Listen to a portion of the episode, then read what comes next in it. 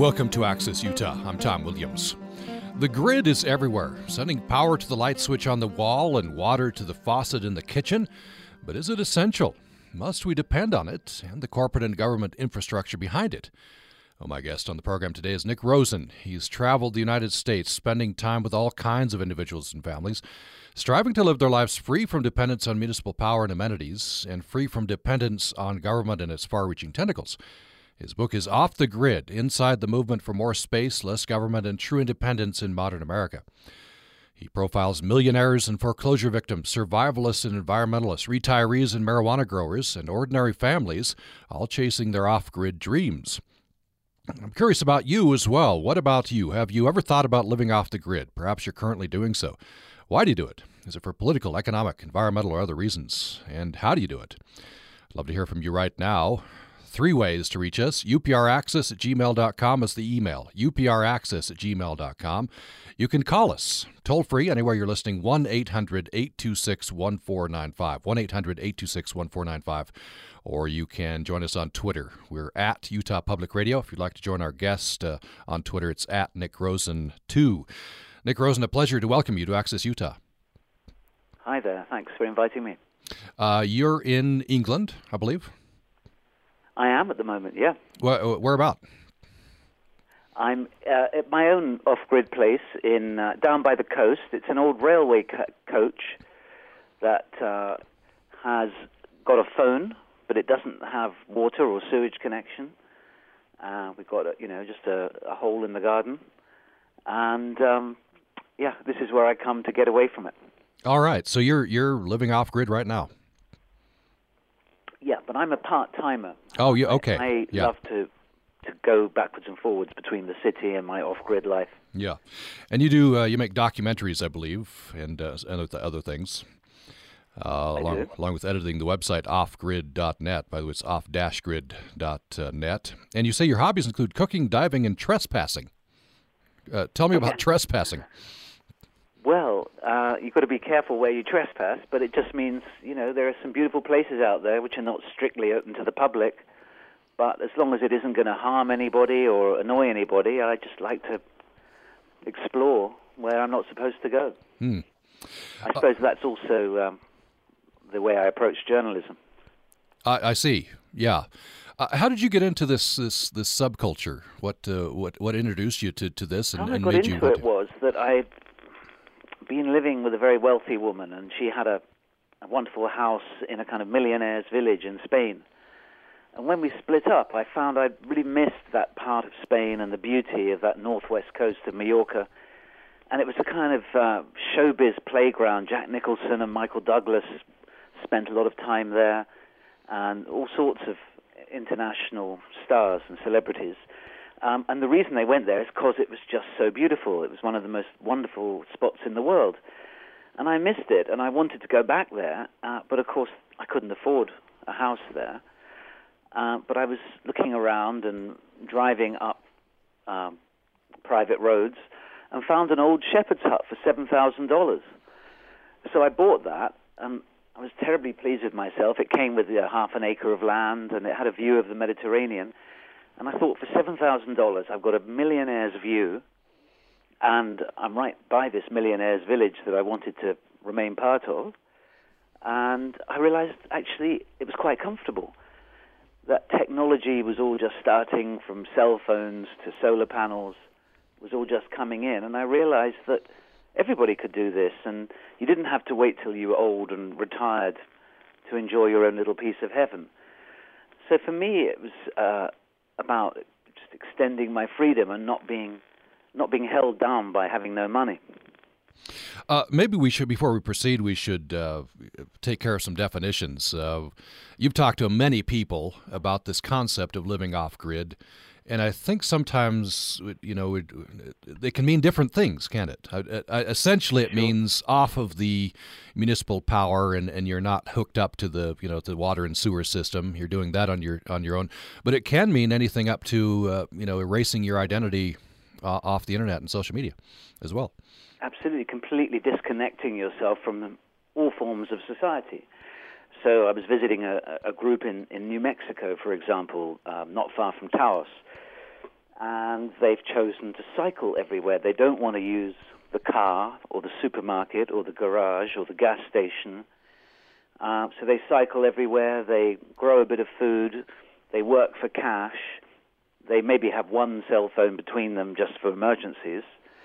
And, uh, you know, they cycle into town to buy food and sell food and do odd jobs. Uh, that was probably about 15 miles each way. Um, so they took it really seriously, and, and this, these are not people who were forced to do it. Uh, one of them was um, a stockbroker in his previous life. Another had left a job as vice president of Urban Outfitters, and uh, she was kind of the leader, leading member of the group, the sort of social organizer. And she said to me, the thing about Urban Outfitters was they knew how to take more than you can give. Uh, so she wasn't fired. She walked out and chose this life for herself. You've talked to a lot of people. You traveled America, and you, you I think you did a similar uh, thing in in uh, the UK. What what are the main reasons why people go off the grid? There's a range of reasons, I believe. Yeah, uh, there's the obvious ones like the environment. A lot of people do it because they want to live the environmental life instead of just talking about it. And they know that just slightly reducing their consumption is a bit hypocritical. It's what most of us do, but they want to go further. They want to go as far as they can. And then there are people who've got no choice. They're doing it because that's the only option open to them. They're homeless or their home has been foreclosed. And I met a lot of people in, you know, in, in 2010, 2011 who were driving around, having lost their home, looking for a place, finding a place where they could get a few acres they could call their own and start a new life. And they were doing it. You know, I met a woman who had been a nurse, but uh, she um, couldn't make the payments on her home in, in New York State, so she took her family down to uh, Texas, and um, and she's still there. And you know, she's growing food and part of a community down there. Very important to be have a community. I don't think this idea of just being a hermit in the woods, this kind of survivalist idea doesn't really work unless you go with a group of survivalists. They're another very important group, those who believe that society is breaking down in America or might break down, or that they can't depend on the government to, to look after us anymore in the event of a collapse. Uh, so those are probably the main categories. This seems to be a big strain in, in your book, and I, I wonder. Um, well, first of all, let's establish that, and I'll ask you if it still you think is the case. But at the time you were going around America, of course, there's the the just sort of at the bottom of the Great Recession and uh, and foreclosures, as you mentioned, and uh, this this growing sense among at least some people that I can't depend on the government anymore. I've I've, I've got to make my own way.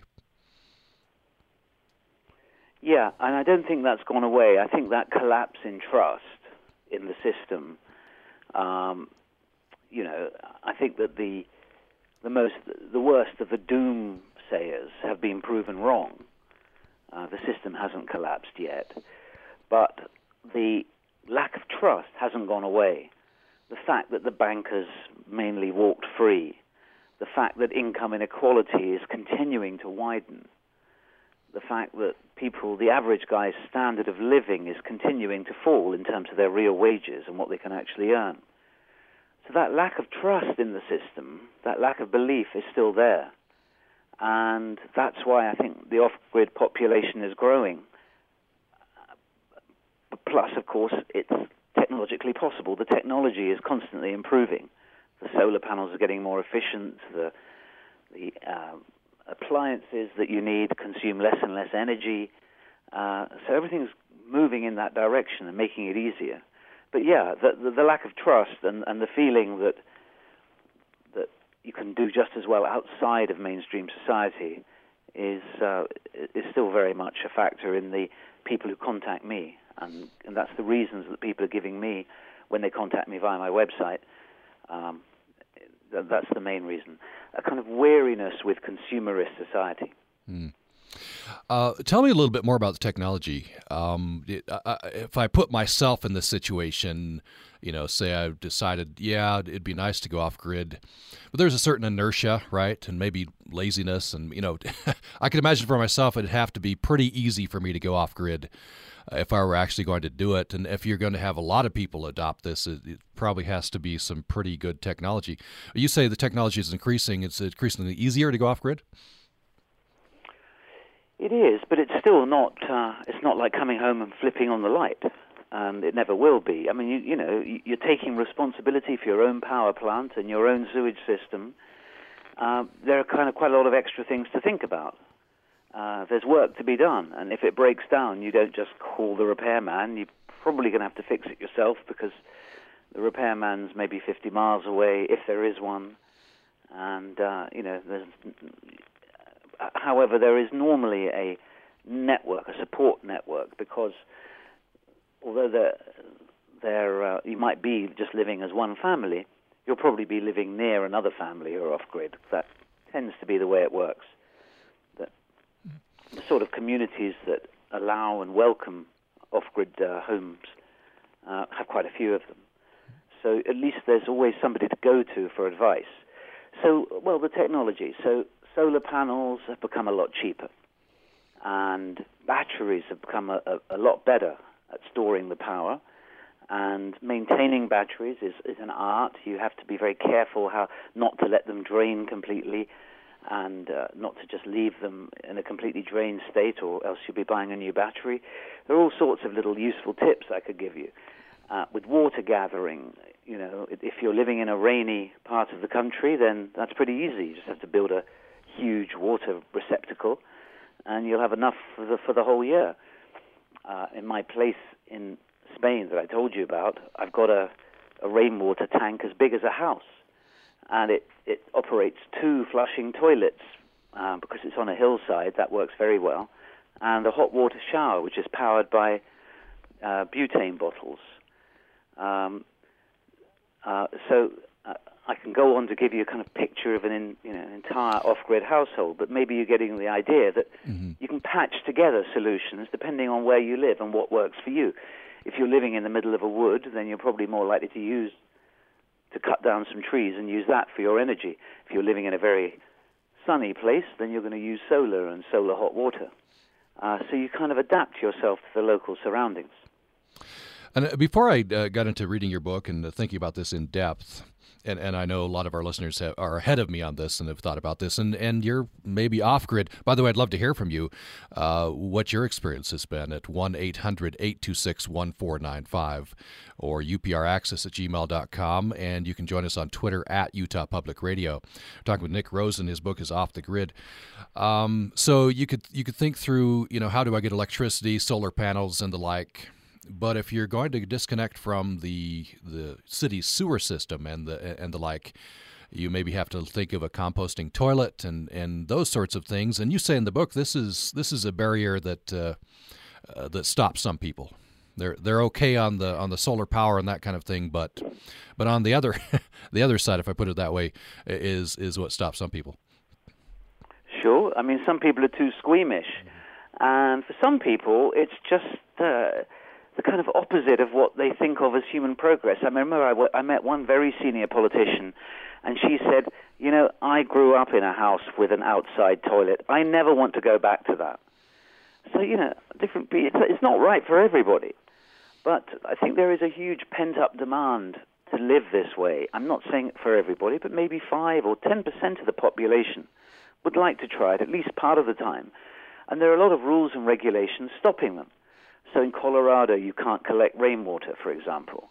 And in many parts of the country, you cannot just dig a, sep- a cesspit for your septic tank. You have to have a huge, expensive, um, pre-made system that, that that desiccates and treats the sewage, you know, rather than it just seeping into the ground, which used to be the case.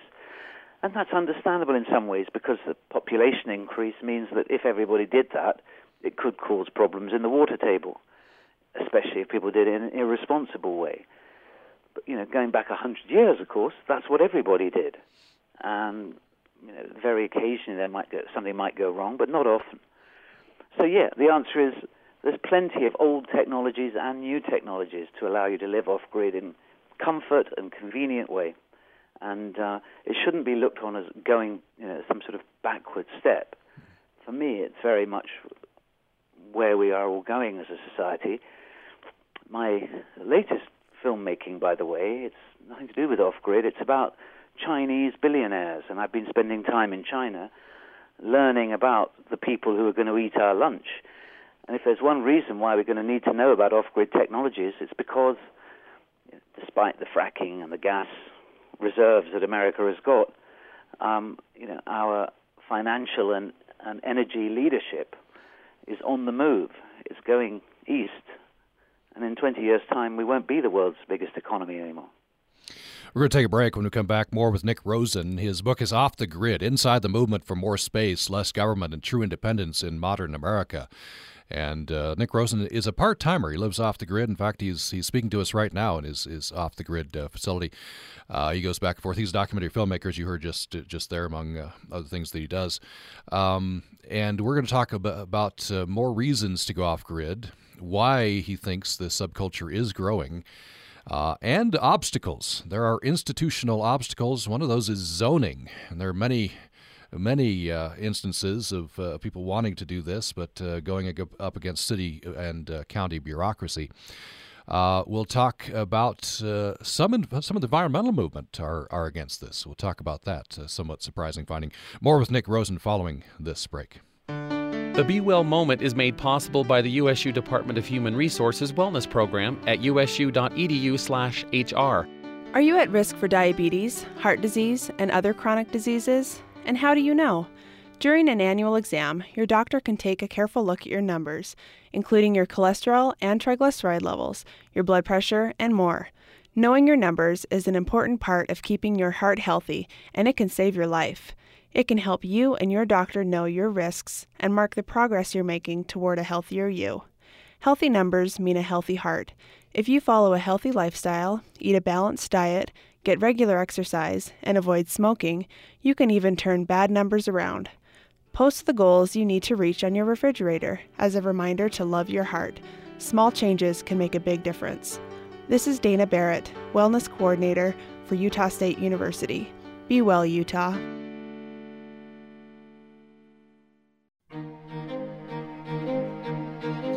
Thanks for listening to Access Utah. I'm Tom Williams. Most of us are on the grid. That's the way it's been set up. You uh, live in a house that's uh, connected uh, to the municipal power supply. Your uh, sewage goes out through pipes to the municipal sewage collection.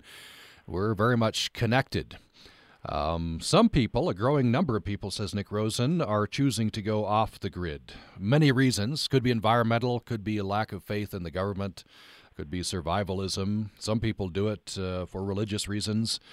Um, and some people go uh, all the way. They want to erase their identity on the uh, internet and social media and uh, and just not be a part of society in that way. There's a full range, including part-time off the gridders, and that's what Nick Rosen is. He's speaking to us right now, off the grid. Um, of course, except for telephone, and uh, I think he's on the internet as well. By the way, he's uh, at Nick Rosen too. If you want to reach him on Twitter, we'd love to hear your experience. Does this seem like a good idea to you? Should more people do this? Have you done this? And how are you doing it? Why? The number is 1 800 826 1495. 1 800 826 1495. You can reach us by email, upraccess at gmail.com, upraccess at gmail.com. And if you'd like to tweet us, we're at Utah Public Radio. Um, Nick Rosen, uh, as I think about this with regard to Utah, and we talked uh, last week a little bit about this and you asked me, is is is there anything uh, like this, a movement in Utah? And I'm I'm not yeah. entirely sure, but I, I know there has been a strain of survivalists in Utah. Um, I'm not sure if that continues as strong. Also, I pulled up the Deseret News, and the, this from this is from 2010, and I haven't been able to see how they're doing now. But there was a community uh, in central Utah, in Sanpete County, near Spring City. Uh, people wanted uh, to uh, uh construct this whole village off grid. It was called uh, Safe Haven Village. So if anybody knows about Safe Haven Village, or maybe you live there, uh, contact us. Uh, we'd love to hear how you're doing. Uh, anyway, Uh, there are definite obstacles, uh, Nick Rosen. You write about this in the book. In fact, the, the, our whole system is set up uh, that a house needs to be a certain way, needs to be connected to the grid, and and a lot of times, reading in the book, that when people try to go off grid, uh, you butt up against this this uh, stereotype, this expectation, and and these laws. Yeah, and very strange. And of course, it's the same everywhere that people would really like to live. Of course if you go somewhere horrible, you know, a desert or you know some completely isolated mountainous area, then of course people don't mind how you live, and which is why so many off-grid homes are built uh, in that area on on the mesa outside Taos. It's pretty inhospitable. Um, and it's same true in the UK. In fact, it's much more difficult in the UK. There's almost no way that you can go in the UK to uh, build yourself an off-grid home. And it's funny, isn't it? You would have thought that if you bought yourself a decent-sized amount of land and you wanted to just live on that land and grow some food and do some good for the environment, that somehow you should be allowed to. But it just ain't so. And as you said earlier, it's the zoning requirements that often get in people's way. And it's understandable. Of course, you don't want property developers buying fields and turning them into tr- housing tracts. Nobody wants that. But unfortunately, the same laws that prevent that also prevent people from living a good life, a decent, honest, environmental life on their own land. And you would have thought the lawyers could get together somehow and come up with a definition that permitted people who were living decently and ecologically and what you might call a low impact life or a, net zero carbon life, that people like that should be encouraged. And there should be some way of distinguishing legally between them and um, uh, and property developers, you know, real estate developers. So I'm forever looking to campaign on that subject and looking for people to campaign with. But the trouble is that the people who are doing this tend to be rather isolated and and uh, you know not part of the mainstream, and so as a result, they're not really in a position to campaign very hard, because although it's a large minority, if you add them up, they're spread out all over America, and uh, nobody's speaking up for them. As you mentioned, the environmental movement has very little time for off-grid. It's seen as too weird. The environmental movement, Greenpeace, Friends of the Earth, that kind of thing, are pretty mainstream these days, and they're quite embarrassed to be associated with the deep green, what they see as hippies, even though there's plenty of millionaires with off-grid homes. Um, so the, the, environmental movement has been of very little help or support uh, for the off-grid movement. Uh, tell me a little bit more about that, uh, the environmental movement. And there is a stigma, isn't there? In a lot of people's minds, oh, these are just hippies out there and uh, you know we don't want to we don't want to go there because we don't want the, the stigma. It seems on the face of it that this would be good for the environment, though. Well, I don't know if you if you've noticed, but I've noticed the way that Greenpeace has just become part of the establishment. You know, they're more interested in the the the super rich people that they get their uh, donations from, and the politicians that they are constantly said to be lobbying than they are in the actual environmentalists on the ground living a green life. Greenpeace, the, only the other day, I mean, a couple of months ago, uh, was found to have lost $30 million on the international currency markets. Because instead of spending, you know, the donations that we're all giving them uh, every year on ac- actually campaigning, is actually spending that money on playing the stock exchange. And so I think that Greenpeace in particular, but many other groups as well, have lost their way and have become part of the establishment that they're supposed to be opposing. And you see every so often that you know a big energy company has got some sort of PR initiative to open a, a green home or something, you know, or a low low energy home, and they do it in coalition with one of the environmental charities. Uh, so I think that those those environmental groups have been pretty well corrupted, and they don't think much of the off-grid movement either.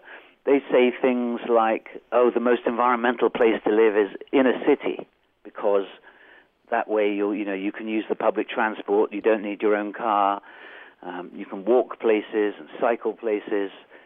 but that is to ignore the vast amount of sunk energy costs that have already gone into that city, the vast continuing energy costs that go into maintaining the transport system, the sewage system, the vast amounts of cars and lorries that pour into that city every morning, bringing food and workers, and pour out again in the evening. So there is a debate of sorts going on within the environmental movement uh, as to whether cities are the greenest place to live. Um, but uh, I don't think it's a very useful debate. I mean, uh, really, what we're talking about is individual choice. And for a lot of people living in uh, substandard rented accommodation or, you know, an unpleasant home that they actually own but don't like very much, they would love to liberate themselves to go and live somewhere where they had a bit of space and a bit of land they could call their own and a community of other like-minded people, but it's it's hard to find. In fact, you uh, I believe in the book, the, the later chapters, you argue for, um, you know, this this is a way we can get people out into some open space, just as you just said, uh, maybe help rural areas if you reduce housing Absolutely. costs and in this got, manner yeah, get people out yeah. there. Be- because there are problems in rural areas, you know, with with the the um, mechanization of agriculture that took place since the Second World War. You've got vast tracts of, of the countryside which are just places that people drive through that have been completely depopulated, and where there are very few jobs for those those of us left there, because um, you know because of uh, the industrialization of agriculture. Um, and then when you come in with a perfectly good plan to, to bring in labor intensive craft skills, you find you're up against opposition from local householders who feel that you know you might be the wrong sort of person, might reduce the value of their home, and from local local regulations and zoning laws. So that's what people are up against, and and as I said, it's it's particularly true in the places people would most like to live, the lusher parts of California, for example, or you know, North Carolina or uh, Kentucky. There are very few counties that are actively welcoming off-grid uh, communities to move in, and uh, if anybody knows of of people who are having this kind of a struggle right now. Um, off the off-grid website is always there to support them and try and rally support you know, other locals to support them and to just be uh, an information exchange uh, for what's going on and where you can go if you do want to try and go off-grid. And we've also got a, a service called Land Buddy, which is a free service where you can put on, you know, post details about yourself and where you want to live, and it's kind of browsable Google map where you can maybe find other people who want to live where you want to live or post yourself so that other people can find you. So that's at landbuddy.com. Landbuddy.com and then offgrid.net, off off dash grid hyphen grid uh, hyphen did uh, uh, grid dot uh, dot net. Um, uh, Nick Rosen is my guest. He's written a book, Off the Grid: Inside the Movement for More Space, Less Government, and True Independence in Modern America.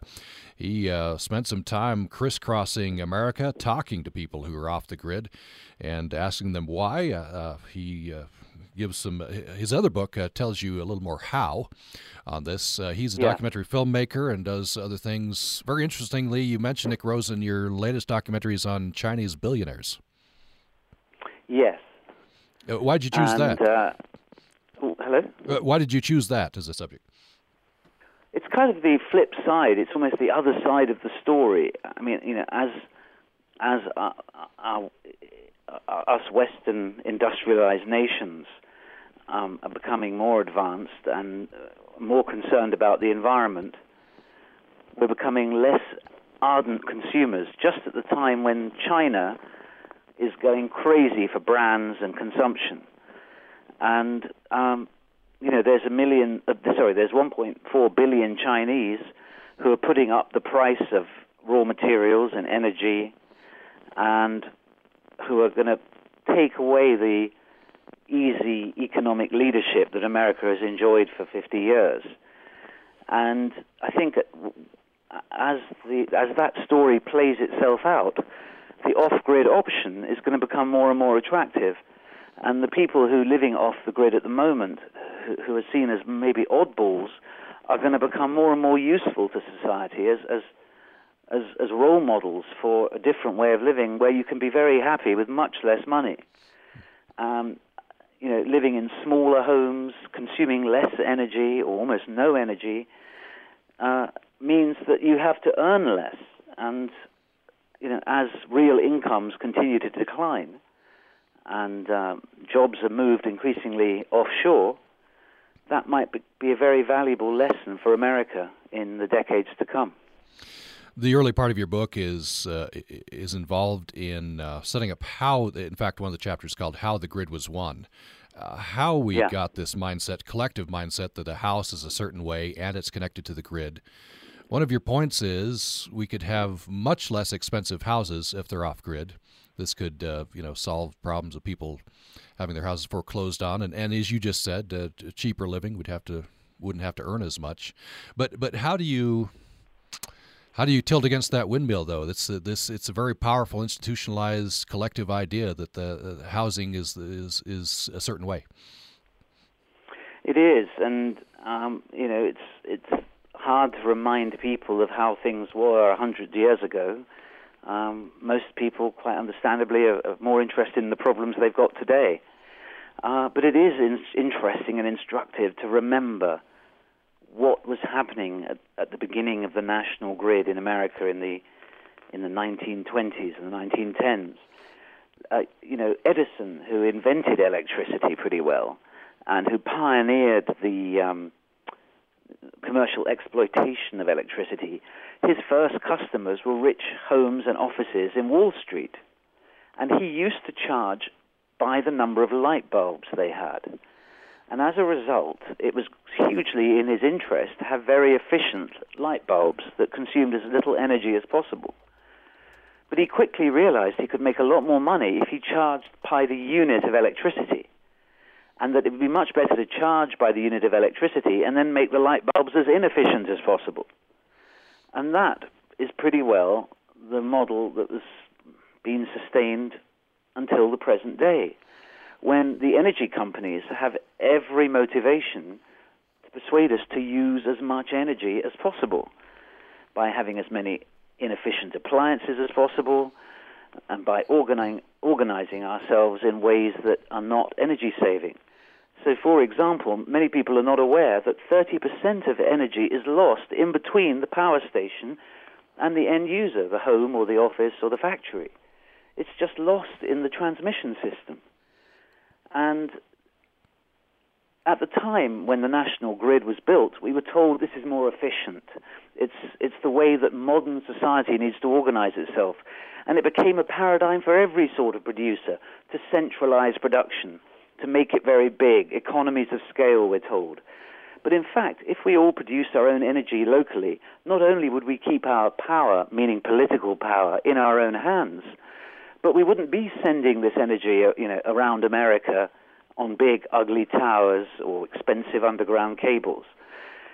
So, you know, it's a big subject, and, uh, and we've only got a short amount of time. But it it is useful to know this information and understand that the things that we take for granted about the way our world is organized, it was organized for the convenience of the producers and not for the convenience of us, the consumers. So, uh, you know, each time that you wonder why your electricity bill is so high, remember that 30% of it is spent trading energy, you know, energy that's sent around the grid from one business to another. We're talking. Does that with, answer your question? Uh, yes. I can't quite remember what your question. was. no, certainly, certainly, that was very valuable information. Uh, Nick Rosen is my guest, and his book is "Off the Grid: Inside the Movement for More Space, Less Government, and True Independence in Modern America." We're uh, looking for your story, your question or comment. You're uh, welcome to join this conversation at 1-800-826-1495.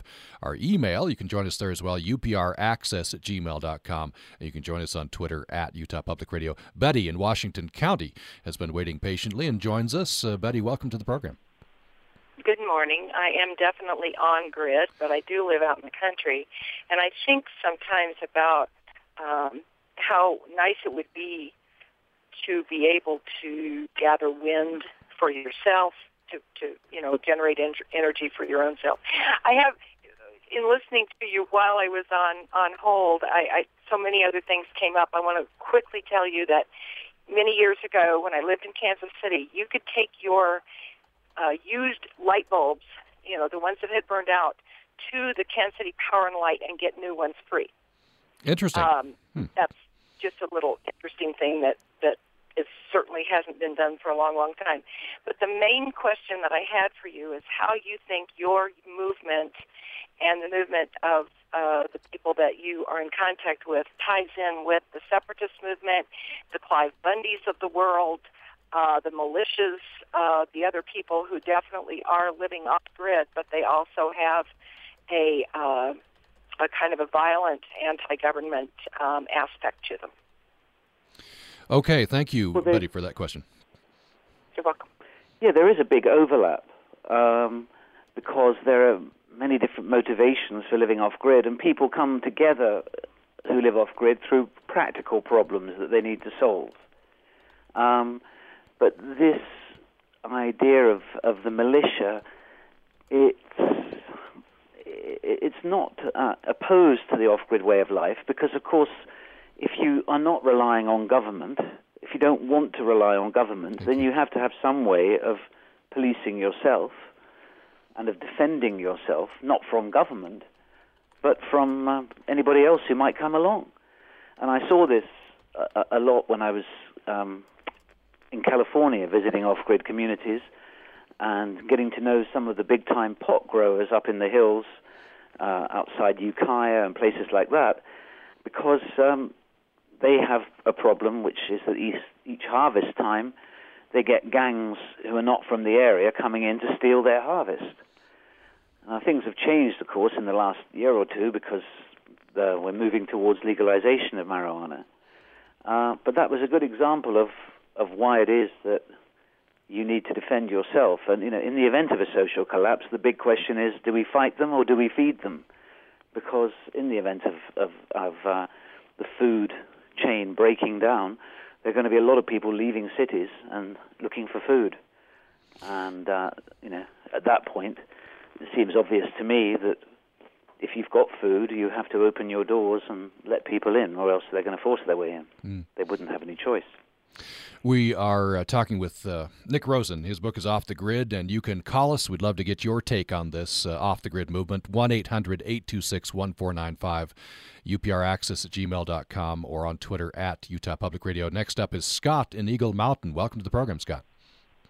Hey, good morning. I'm really excited to be able to read your book. I've I'm not familiar with your work, but uh, on my way to what I do is I going to work today. I heard your show and can hardly wait to get the book. I've I've been working for a solar company in Park City, and uh, I'm happy to say that solar panels are going up like crazy, and we've been very busy, and uh, thankfully so because it keeps me in a job. So uh, we've yeah, done about 1,500 systems in the last five years. So what what uh, Scott, if I could uh, follow up with you. Um, your customers is it i guess it must be a range of uh, you know just residential people that want to uh, reduce their power bills to uh, maybe some off the grid people? What is it a range like that? Yeah yes it's uh, we have some that are completely off the grid that want battery backup and they want to remain totally off grid uh, the majority of the people that we install for have uh, what's called net metering. So the uh, solar panels produce during the day, it goes back into the grid, whatever they don't use, and then they can take it back from the grid through the meter and, and get paid for producing it, basically.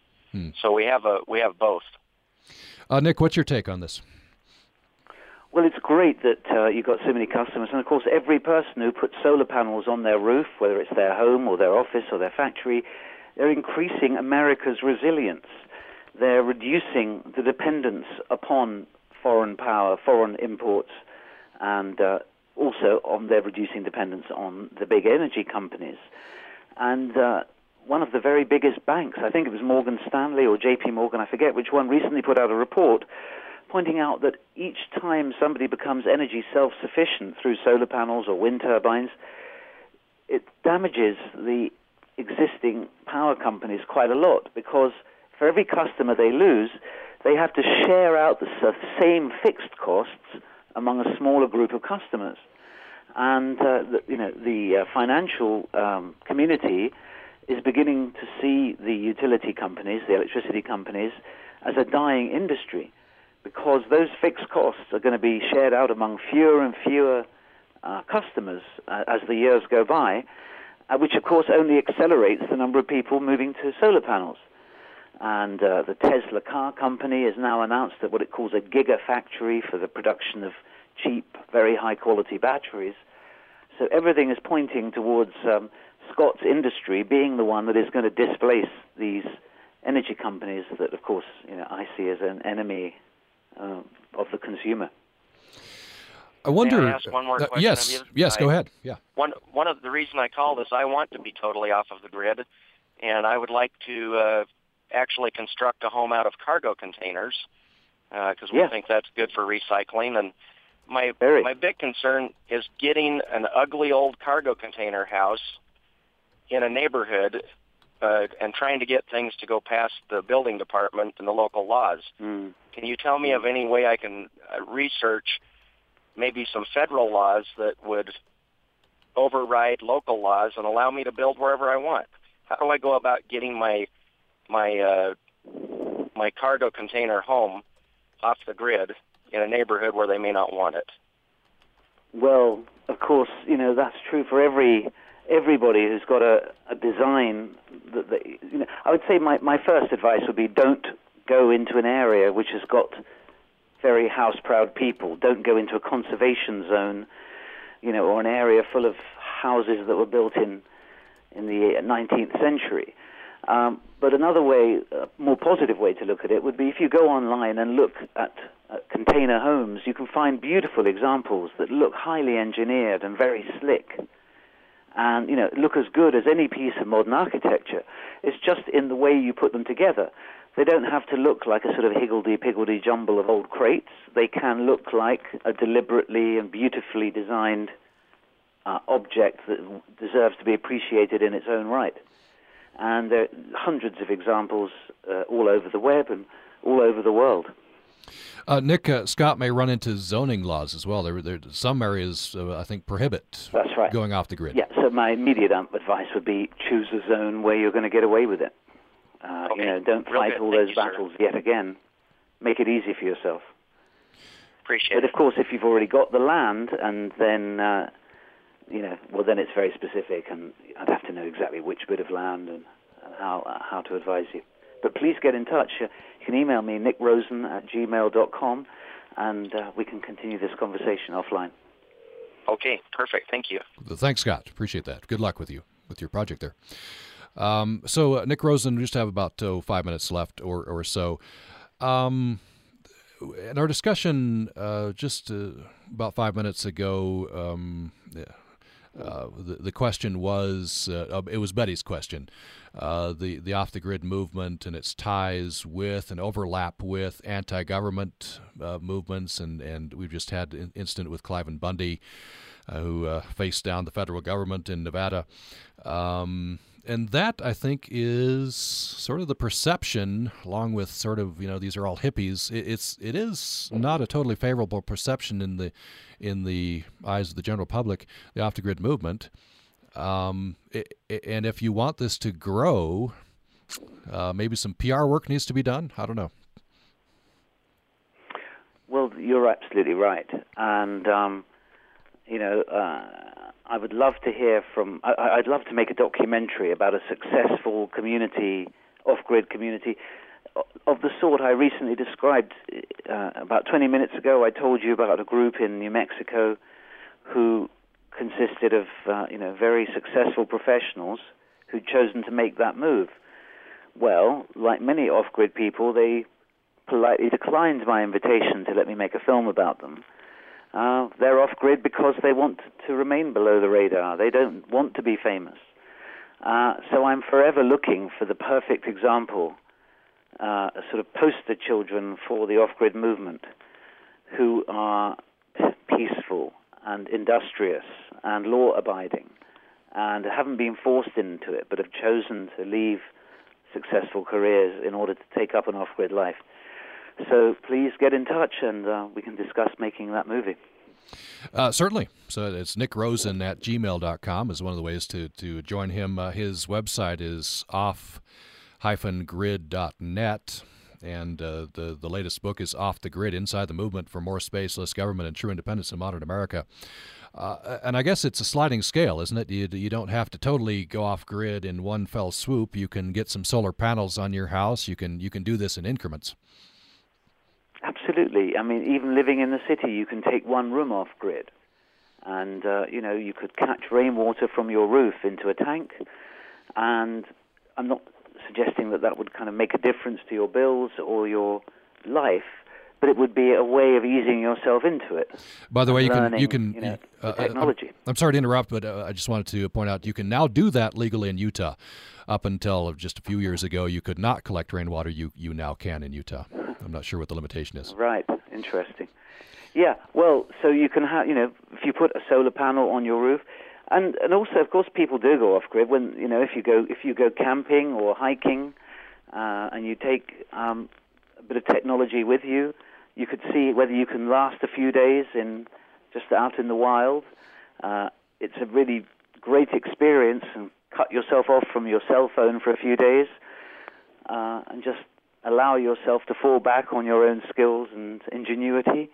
Um, it's it's a great way of kind of reconnecting with yourself and with nature, and uh, reminding yourself that you don't have to, you know, spend your days all wired in and plugged into the system. Uh, I wonder where you think this is going to end up in, you know, say 10, 20 years. What what percentage of the population? You say it is growing. Where do, where do you think it's going to end up in the in the somewhat near future? Well, it's this may sound crazy, but I think in 20 years we're going to see information replacing electricity uh, in terms of its large flow around society. I think we're going to see most people getting their energy produced locally, and everybody, of course, is going to remain on the web, and uh, you know all our communications and a lot of our work will be via the internet. So we're going to have huge server farms next to the power stations, and those server farms will send the information via cable and via satellite around the world, and we will be powering our our handheld devices and our screens from locally produced energy. So that's my forecast for the energy. But of course, we need much more than just energy for our screens. We also need it for our cars and our um, heating. And again, I think that a lot of that is going to be is going to be very different from the way it is today. It's going to be, you know, you might drive your car home and then plug your car into your energy system at home, and your car will provide your energy. And uh, of course, it might not be your car; it might be Google's car. Yeah, yeah, that, that very rent. interesting. Interesting where, Um, where this might so go. I think the only thing I can tell you is it's going to be very different. Yeah. Well, we're out of time. We'll leave it there with that intriguing ending. And uh, you can read the book. It's called Off the Grid. Nick Rosen is the author. The website is uh, off-grid.net, and his email is uh, nickrosen at gmail.com. If you want to tweet him, it's at nickrosen2. Nick Rosen, uh, a pleasure. Thank you so much. Thank you for inviting me. Great to talk to you. And uh, keep those questions coming. You can still respond to uh, upraccess at gmail.com. We'll pass those on to Nick Rosen and uh, get those on a future program as well. Hope you'll join us uh, tomorrow. Very interesting discussion. The book is On Immunity and Inoculation. Eula Biss is uh, the author on becoming a new mother. She addresses a chronic condition of fear fear of the government, medical establishment, what's in your child's air, food, mattress, medicine, and vaccines. On inoculation. Hope you'll join us for tomorrow's program. And uh, for today, I'm Tom Williams. Thanks so much for listening.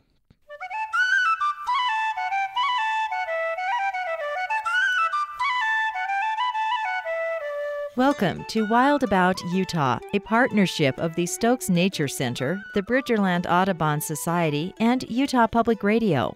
Hi, I'm Holly Strand of the Quinney College of Natural Resources at Utah State University. By late summer, most of Utah's flowering plants have fizzled out for the year. Those that remain are looking pretty spent. But not the sagebrush. It's showtime for over 20 types of sagebrush in the Intermountain West. Like grasses and conifers, sagebrush plants are pollinated by the wind. They have no need for the specialized traits designed to attract live pollinators. Instead, they've evolved other strategies to survive and multiply. For instance, wind pollinated plants don't need showy, colorful petals to attract insects or birds. The wind is going to do its job anyway, regardless of visual cues. Thus, sagebrush flowers are very small and nondescript. In fact, when passing by flowering sagebrush, you might not even notice that it's in bloom. Look for long spikes with clusters of tiny flower heads. The pale yellow flowers are concealed by petal like bracts that are the very same color as the rest of the plant. What the flowers of sagebrush lack in beauty, they make up in quantity. A single flowering stem of the most common sagebrush, known simply as big sagebrush, can hold hundreds of flower heads that produce a massive amount of pollen. Most wind-blown pollen grains won't end up anywhere near the female part of another plant. So to make up for this risky method of fertilization, individual plants must produce greater volumes of pollen. In contrast, plants with live pollinators get door-to-door service during fertilization. Far less pollen is needed to get the same job done. Scent is another way for plants to attract live pollinators.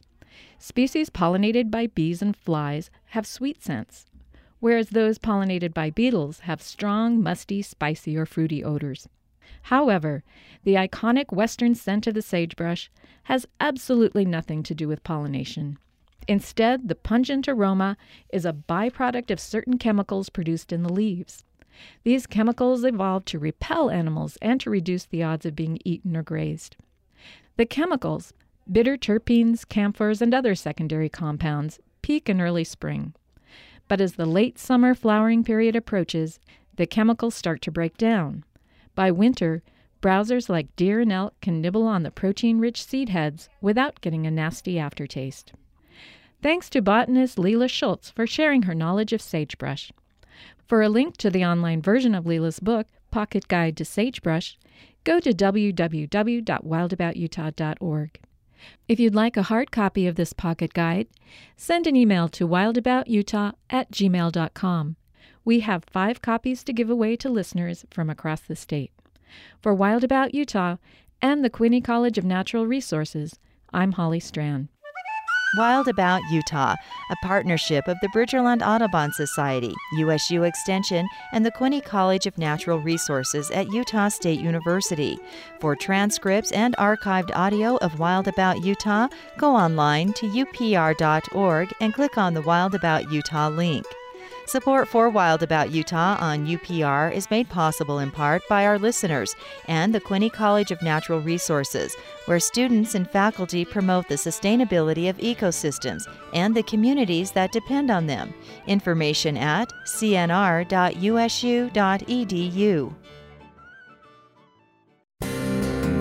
Access Utah is a production of Utah Public Radio. You can listen to this episode or previous episodes of Access Utah anytime at upr.org, where you can find a link to subscribe to our podcast. This is Utah Public Radio, KUSR HD1 89.5 Logan. KUSK HD1 88.5 Vernal, KUSL HD1 89.3 Richfield, KUST HD1 88.7 Moab, and KUSU FM HD1 91.5 Logan.